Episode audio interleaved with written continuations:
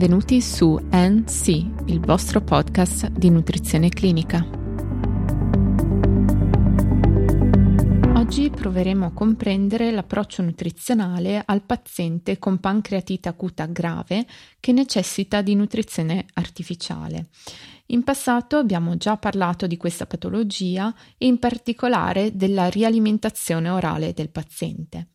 Secondo le linee guida ESPEN pubblicate nel 2020, quelle SIMPE del 2002 e infine quelle NICE pubblicate nel 2018, nei pazienti con pancreatite acuta incapace di alimentarsi per via orale e nella maggior parte di quelli con pancreatite acuta grave è necessario intraprendere una nutrizione artificiale di natura o enterale o parenterale. Le linee guida suggeriscono inoltre che in assenza di controindicazioni è possibile utilizzare la nutrizione interale, da iniziare 24-72 ore dall'inizio del ricovero utilizzando miscele polimeriche standard. Ciò sta a significare indicativamente una chilocaloria per ml di miscela e prive di fibra. Esistono varie aziende che ne producono prodotti più o meno similari per composizione. La somministrazione avviene con sondino nasogastrico e in caso di intolleranza digestiva con sondino nasodigiunale. Inoltre, le linee guida SIMPE si discostano leggermente dalle linee guida ESPEN appena citate perché indicano sempre la necessità di utilizzare un sondino nasodigiunale. Inizialmente una quota minima di nutrizione enterale può essere impiegata per saggiare la tolleranza del paziente. La velocità di somministrazione mediante nutripompa può essere quindi di circa 10-20 ml ora, quindi molto bassa. Questa si può aumentare gradualmente nei giorni successivi. Se l'avvio però della nutrizione enterale comporta diarrea o altre forme di intolleranza alla nutrizione enterale, come per esempio eccessivo ristagno gastrico, le linee guide SIMPE suggeriscono una riduzione della velocità di infusione della miscela. Fino a quando non si riescono a raggiungere i fabbisogni calorici e nutrizionali con la nutrizione enterale, può essere utile affiancare la nutrizione enterale a quella parenterale di supporto.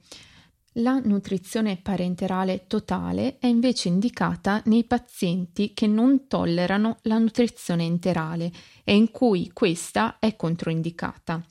Le linee guida SIMPE si esprimono anche sui target calorici da raggiungere in questi pazienti. In particolare si suggeriscono dalle 25 alle 35 kcal non proteiche per chilogrammo di peso corporeo al giorno e 1,2-1,5 grammi chilogrammo di peso corporeo al giorno di proteine. Necessariamente questi fabbisogni possono variare in relazione all'andamento clinico del paziente, al bilancio azotato e al ricorso alla chirurgia. Le linee guida SIMPE, inoltre, si esprimono sulla composizione della nutrizione parenterale, indicando un rapporto carboidrati-lipidi pari a 60-40 oppure 70-30. Nella nutrizione parenterale è inoltre suggerita l'integrazione con L-glutammina, con dosaggio di 0,20 g per chilogrammo di peso corporeo al giorno. Spesso in questi pazienti la nutrizione artificiale si protrae per lunghi periodi di tempo, quindi è suggerito uno svezzamento graduale che dovrebbe favorire contemporaneamente le assunzioni per via orale.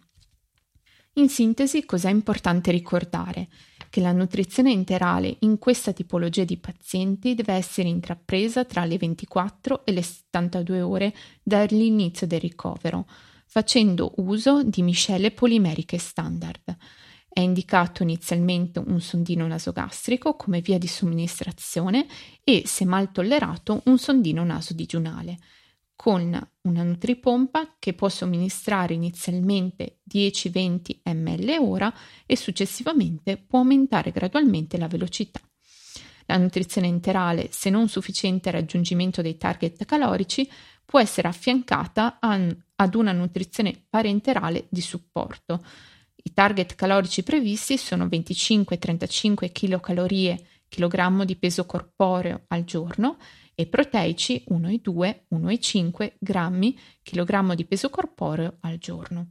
La nutrizione parenterale totale può essere somministrata nei pazienti che non tollerano la nutrizione interale o in cui è controindicata e deve essere supplementata con L-glutammina. Lo svezzamento dalla nutrizione parenterale o enterale è importante che avvenga gradualmente, favorendo contemporaneamente l'assunzione per via orale. Per oggi è tutto, vi do appuntamento alla prossima puntata.